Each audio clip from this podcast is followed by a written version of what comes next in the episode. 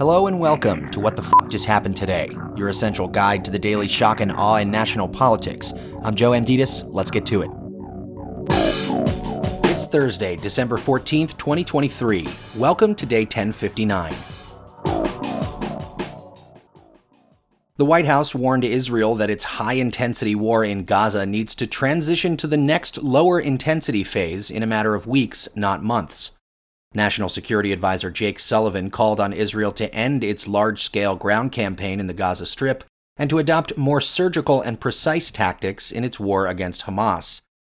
Biden administration officials believe that moving to a lower intensity fighting will decrease civilian casualties, allow more humanitarian aid into Gaza, and decrease the risk for regional war.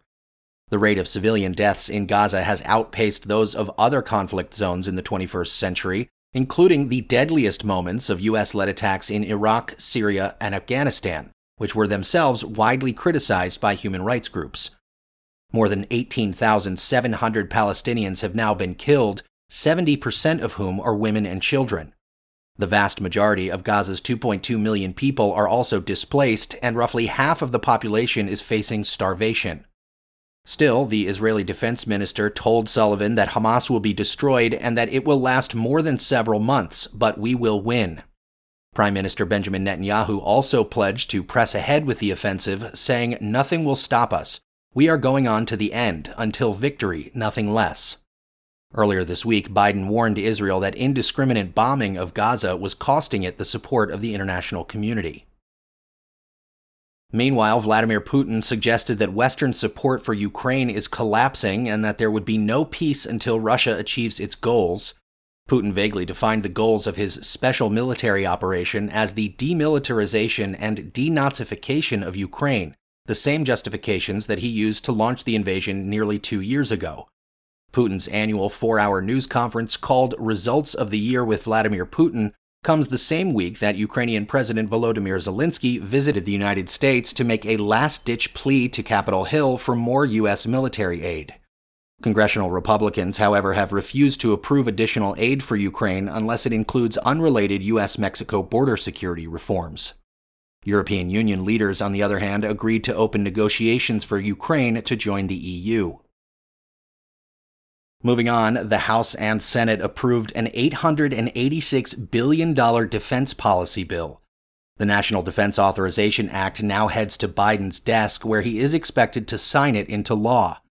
The annual defense bill provides a 5.2% pay raise for military personnel, the largest raise for service members in more than two decades, but also temporarily reauthorizes a warrantless surveillance program.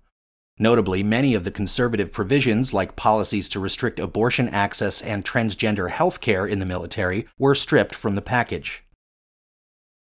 And finally, without any evidence of high crimes or misdemeanors, House Republicans voted to authorize an impeachment inquiry into Joe Biden. Republicans alleged that Biden and his family engaged in an influence peddling scheme and took payments from foreign adversaries, despite a year long investigation by Republicans on the House Judiciary and Oversight Committees that has produced zero evidence of wrongdoing. Following the party line vote of 221 to 212, Biden denounced the inquiry as baseless and accused Republicans of ignoring the country's pressing challenges, saying, instead of doing anything to help make Americans' lives better, they are focusing on attacking me with lies. Instead of doing their job on the urgent work that needs to be done, they are choosing to waste time.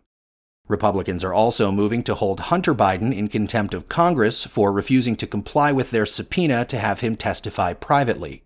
Hunter Biden said he is willing to testify publicly, citing concerns about Republicans manipulating any private testimony. That's all for now. You can find the links and sources for all of these stories on the main website.